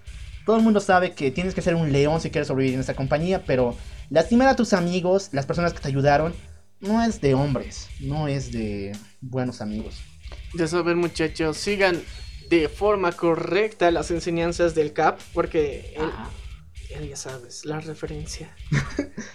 Y ahora sí, el peor infierno de todos, para finalizar. En serio, hay que darle un golpe a DC. Si todos nos reunimos aquí, podemos ir a su compañía e incendiarla por esto. Es el único crimen que ha cometido en toda su historia, que ha lastimado no solamente a los fans, sino a vidas enteras y generación tras generación. Jerry Siegel y Joe Schuster, los creadores de Superman. Dios, ¿cómo empezar con esta historia? Estos chicos necesitaban dinero sí o sí, así que vendieron su personaje a National Comics, que en esos tiempos era DC Comics, por, escuchan bien, 320 dólares. ¿Qué? ¿Es en serio? 320 dólares. 320, o sea, fue la limosna. Ay, demonios. dinero, estaban muy, muy preocupados por su situación financiera y aceptaban cualquier precio, porque recordemos que antes de ir a DC, todas las editoriales, incluyendo Marvel, habían rechazado a Superman. Todas. Y bueno, cuando DC se dio de cuenta de que esto era oro en la Action Comic de 1938, Dios, ahí empezó la bomba. Porque Jerry, Siegel- Jerry Siegel y Joe Schuster, muchos años después, se acercaron a DC para, a- para cambiar ese contrato, porque era injusto recibir 320 dólares por una franquicia enorme, el primer superhéroe, imagínate. ¿Y qué crees que hizo DC? Nel. Nel. Y lo peor es que esto se arraigó, se arraigó, se arraigó, hasta tal punto en que Jer- Jerry Siegel falleció sin ver nada de dinero. Y lo peor es que falleció en la extrema pobreza, ciego y sordo. Nadie se preocupó por él, ni su familia podía aguantar porque faltaba mucho dinero. Y Joe Schuster, quien se unió a la Asociación de Escritores de Estados Unidos, hicieron una guerra legal contra DC, hasta tal punto en el cual en los años 70, cuando se estrenó la película de Superman, ahí es cuando recién les dieron las regalías de su personaje y los mantenieron, les dieron una pensión vitalicia. Pero imagínate, una pensión vitalicia cuando tienes 74 años. Es una estafa. Dios. Joe Schuster es un hombre, sinceramente, porque cuando se le dio la oportunidad de hablar de la película de Superman, él no dijo nada de esto. Él lloró y dijo, es como lo había imaginado. Superman es el espíritu, es esperanza. Y me hubiera gustado mucho que Jerry estuviera aquí para verlo. Eso es lo que hace un hombre. Eso es lo que hace realmente un verdadero hombre. No hubiera expuesto la polémica así para admirar un personaje como es Superman. Pero bueno, hasta el día de hoy odiamos a DC, al papi, por hacer esto y arruinar vidas enteras. Saben, eh, muchachos, yo creo que todos los que nos están escuchando son conscientes en base a esto que muchas veces esta industria que es tan hermosa, tan bonita, con tanta imaginación, tiene una burocracia jodidamente pesada. Así que yo los animo a todos ustedes que en serio, si es que en algún punto quieren formar parte de esto, lo piensen dos veces o que vean que actualmente tenemos ya muchos, eh, muchas personas que conocemos que están generando sus contenidos de forma independiente. Puede ser que tardes más, pero tu trabajo sí va a ser valorado y va a ser tuyo. Eso. Eso es muy importante porque hemos visto cómo mucho se ha, se ha plagiado incluso todo esto. Entonces, hay que, hay que ser consciente, en serio, muchachos. Tanto, tantos autores, tantos escritores, ilustradores han perdido el derecho de sus personajes por simplemente eh, querer saltar rápido a la fama. No es bueno. La- esta industria es fregada, es densa. Así que, muchachos, ya sabemos que queremos inspirarles más. Y si quieren conocer personas que han logrado llegar a vivir del arte, les invitamos a escuchar a nuestras entrevistas. Tenemos tres espléndidos casos. Tenemos a Jorge X, tenemos a Juan, tenemos a Salvador Pomar. Tres artistas increíbles que nos muestran que se puede llegar a vivir de el arte realmente y de una forma digna, en serio, creando y dándonos propuestas muy buenas, así que escúchenlos. Bueno, por lo menos DC tiene sangre en la cara, porque desde entonces, en las películas de Nolan y mucho más, empieza a poner los nombres de sus creadores originales en sus películas. Esto por ley moral. Nadie se lo exige, nadie se lo pide, pero todos los fans estamos atentos al comienzo para ver esos nombres. Y si no, hay una legión esperando para lanzarle piedras a DC. Pero Marvel, ¡ah! a mí me importa un bledo. Sí, solamente pone Stanley. Eso bien dicho. Sí. Y bueno, con esto finalizamos el día de hoy. Espero que te haya gustado el capítulo. Si tienes más historias de escritores tan desafortunados, ponlo aquí abajo en los comentarios. Y consejo, chicos, si son tan buenos en algo, háganlo con ayuda de un abogado. Sí, la verdad. Sé que parece algo molesto, la burocracia es en- enchutante, todo esto es medio complicado, la verdad. eh, no te gusta formar parte de esto, pero a veces es necesario. Lastimosamente en el mundo que vivimos está guiado bajo estas normas, reglas y todo eso. eh, pero existen derechos del autor, el copyright, todo esto que ayuda y a veces también perjudica, pero es necesario saber seguir estos procedimientos. Ya te hemos mostrado los peores casos, que personajes realmente increíbles eh, se les sacó el jugo de una forma muy densa y no, qué, qué penita la verdad, pero bueno. Gracias por escucharnos. Esto es La La venganza venganza del troll. Nos vemos a la próxima.